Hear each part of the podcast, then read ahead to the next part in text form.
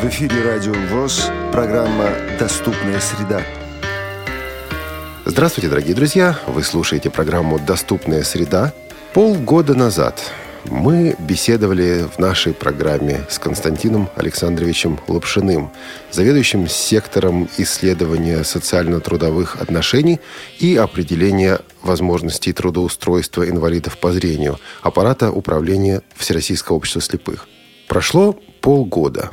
Сектор развивается, осваивает новые направления – развивает уже существующие.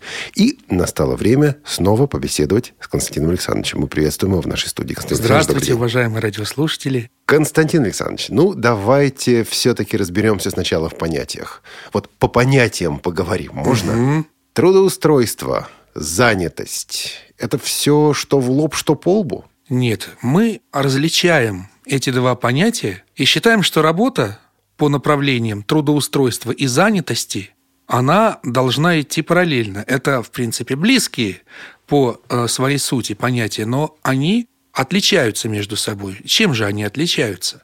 Если мы говорим о занятости, то здесь мы имеем в виду массовую занятость. То есть цель занятости – это занять человека. Ну вот после войны цель была очень простая. Цель была привлечь незрячих людей к труду в массовом порядке, так, чтобы они ну, грубо говоря, не болтались по электричкам, не занимались непонятно чем, да, в стране, а незрячих было много после войны. Так вот, привлечь в массовом порядке людей к труду, занять их делом. Вот это вот и есть массовая занятость, то, что предполагает какой-то определенный уровень квалификации, то, что не требует, скажем, высокого или быстрого, или постоянного развития своих профессиональных навыков, но человек находится при деле, человек работает, он получает свою заработную плату, он востребован в народном хозяйстве, в экономике, и поэтому он чувствует себя психологически комфортно, востребованным в обществе, ему на протяжении всех лет, пока существовала советская власть, ему оказываются существенные преференции, там, если он работает на предприятии, дается ему жилье, даются ему бесплатные путевки и так далее. И человек чувствует себя комфортно, чувствует себя, скажем так, хорошо а, в нашем а, развивающемся мире.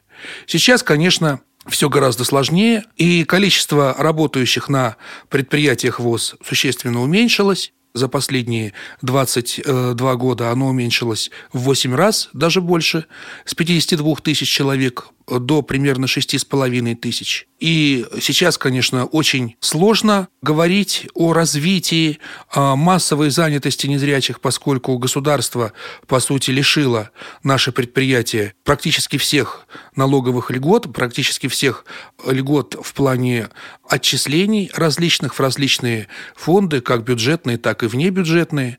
И поэтому сейчас мы говорим о массовой занятости в системном плане.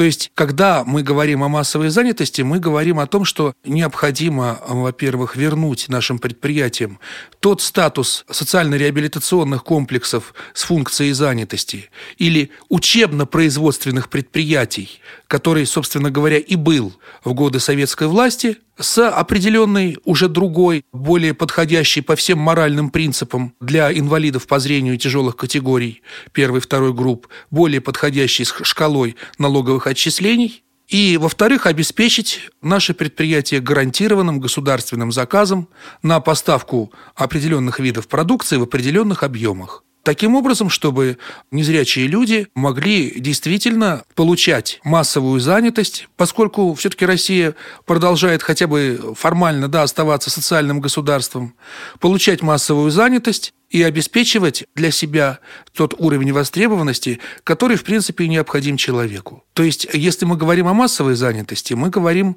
о том, что это проблема скорее не экономическая. Конечно, экономика здесь играет важную роль, и она играет важную роль, скажем, в тактическом плане, чтобы предприятия хоть как-то выживали в современных рыночных условиях.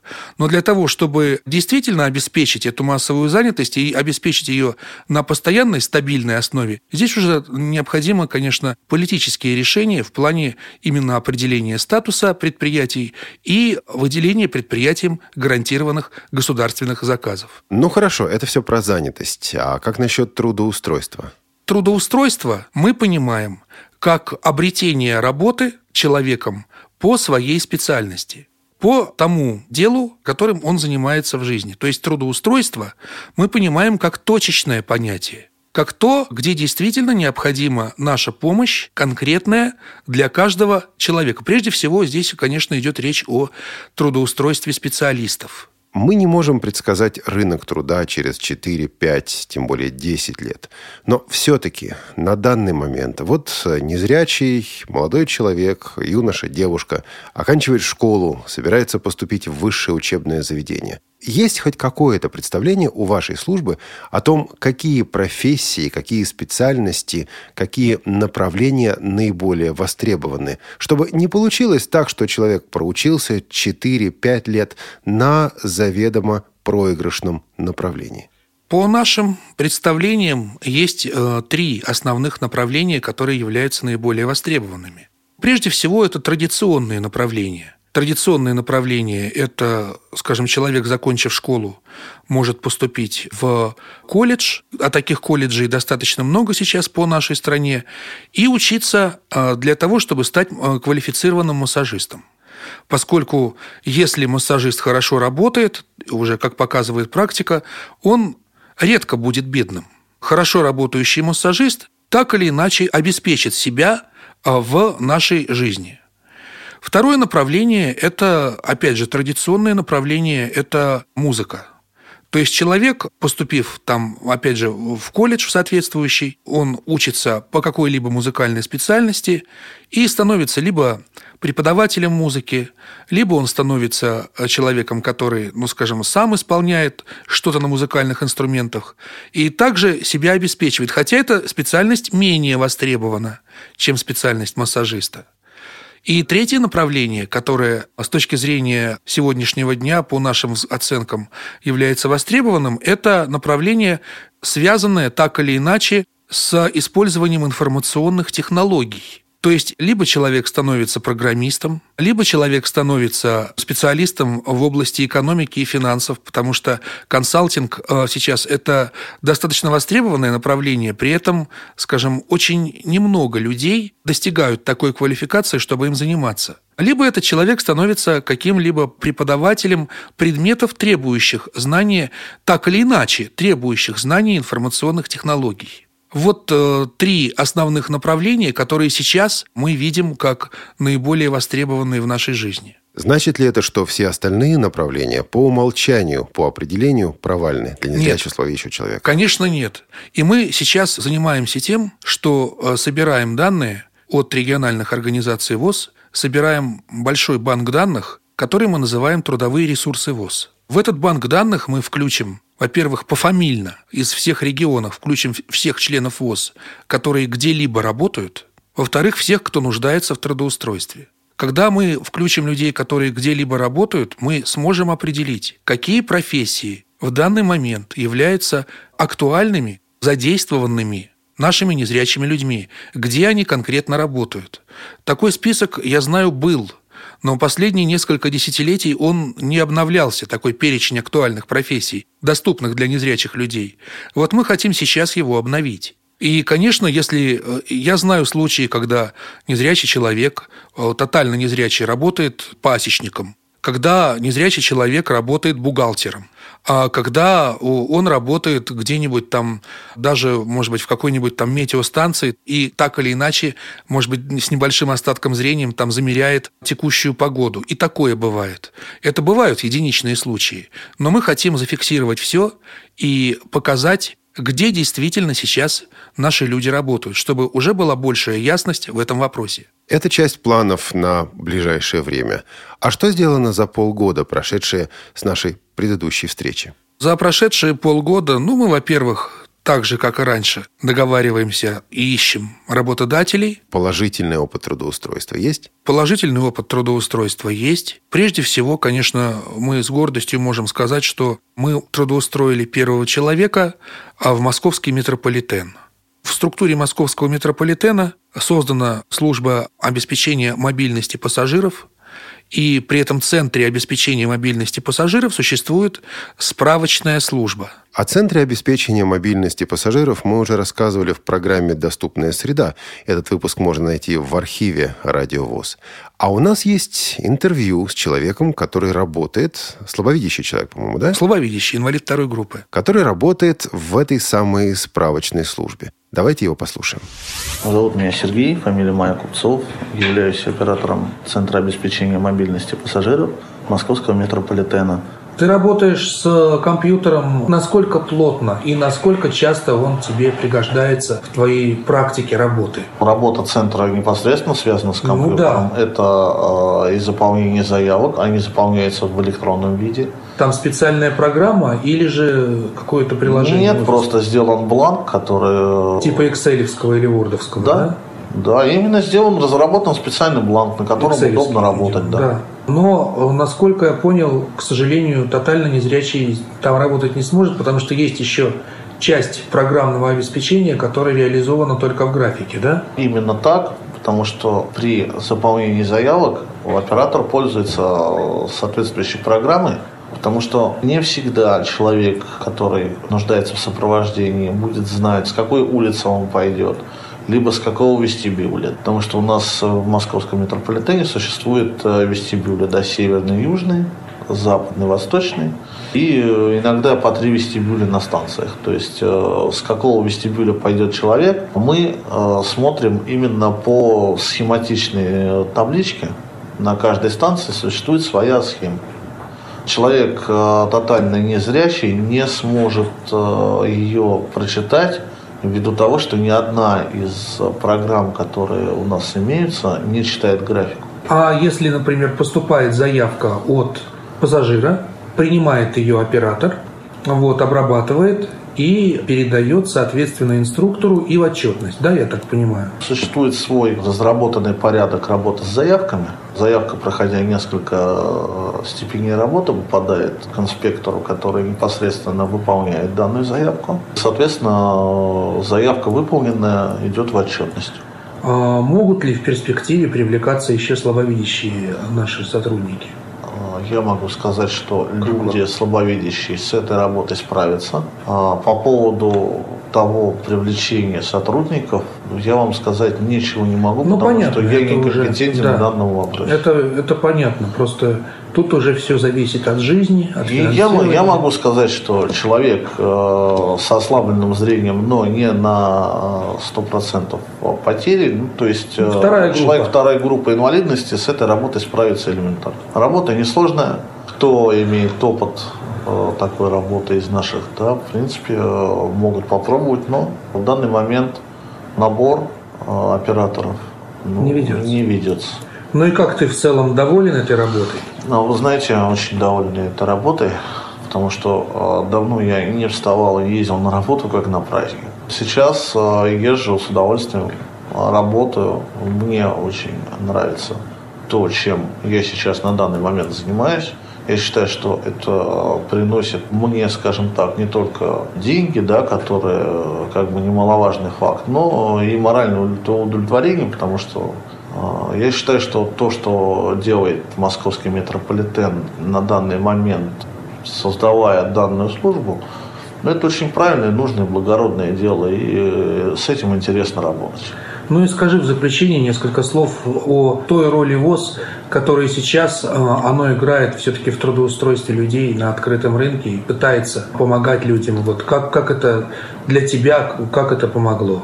Ну, я могу сказать по своему опыту общения, да, с, со службой, с отделом занятости инвалидов Всероссийского общества слепых столкнулся два месяца назад, обратился, ну, помогли. И, э, честно, э, одно только пожелание в этом плане, одно пожелание, чтобы этот отдел расширялся и чтобы всероссийское общество продвигала позицию свою по трудоустройству незрячих людей э, шире. Сергей Купцов, сотрудник справочной службы Центра обеспечения мобильности пассажиров Московского метрополитена. Кроме этого опыта, есть еще положительный опыт трудоустройства у вас за последние полгода? Мы сейчас ведем работу с э, компанией Трансайра, и я еще потом, когда в заключительной части расскажу о том, что мы планируем в этом направлении, но и здесь у нас тоже есть положительный опыт, поскольку наша работа уже увенчалась первыми успехами в плане того, что Трансайра готова принимать на работу, на обучение и на работу э, людей э, с остатком зрения. Сейчас вот уже э, решен вопрос о принятии на обучение инвалида второй группы по зрению Натальи Паницкой которая также имеет э, опыт работы в справочных службах.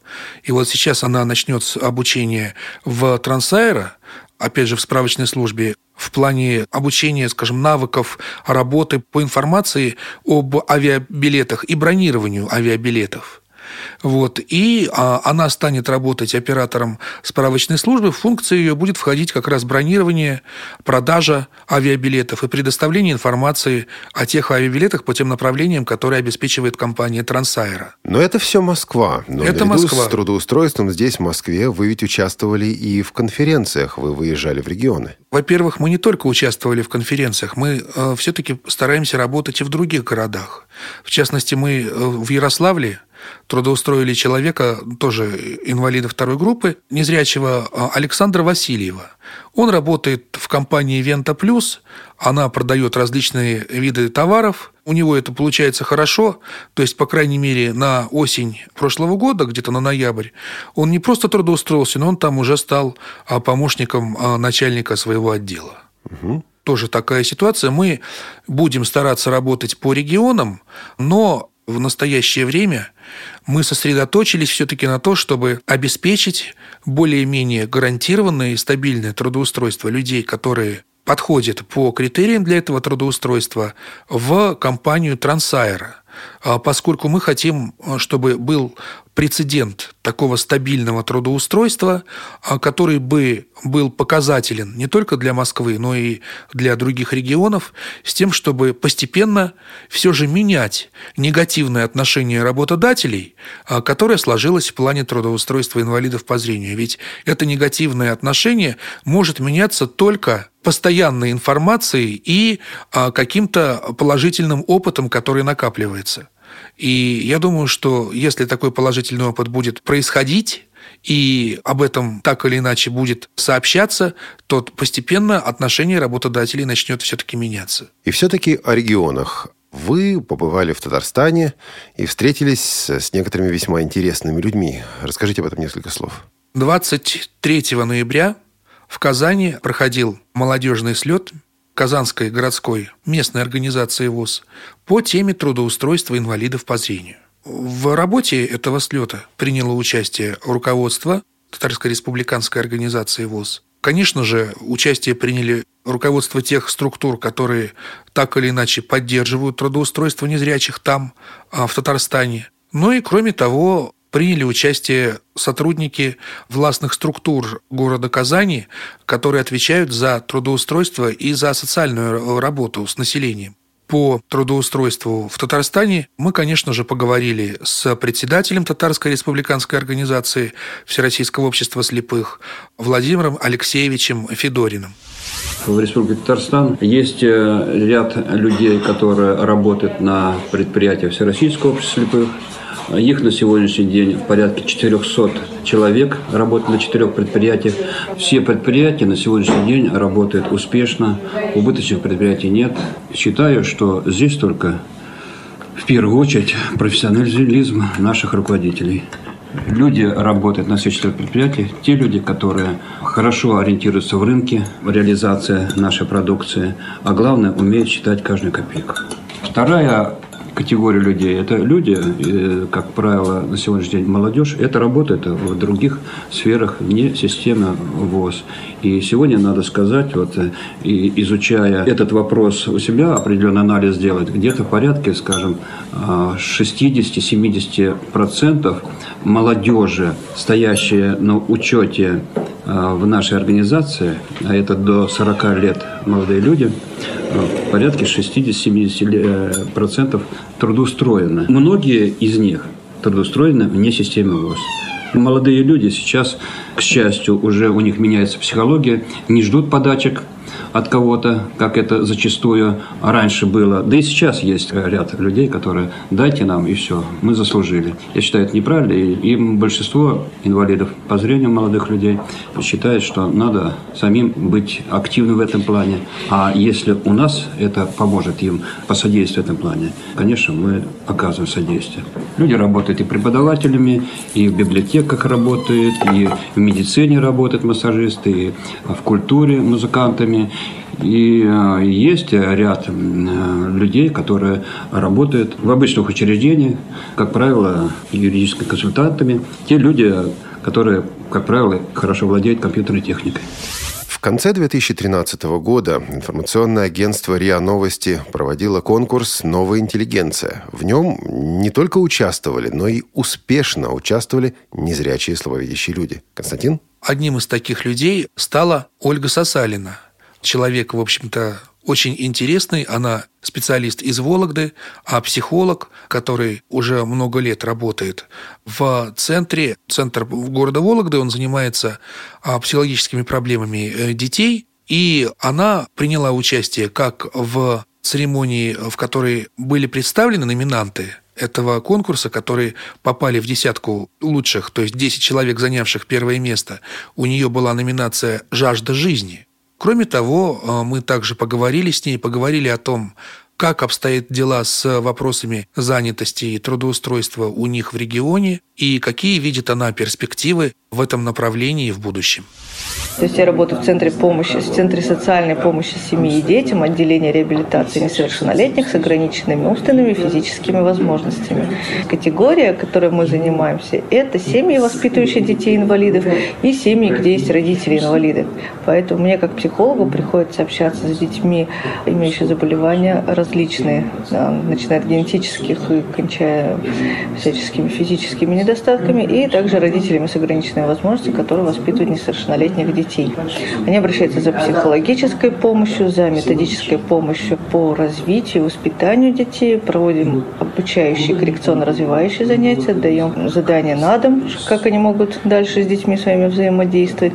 При необходимости посещаю на дому родителей с детьми, э, чтобы подсказать, как обустроить среду для ребенка с ограничениями лучше, создать развивающую среду. И консультирую, конечно, родителей, поскольку поддержка психологическая родителям очень важна в такой ситуации. Они должны ощущать, что они не одни, что они их поддерживают.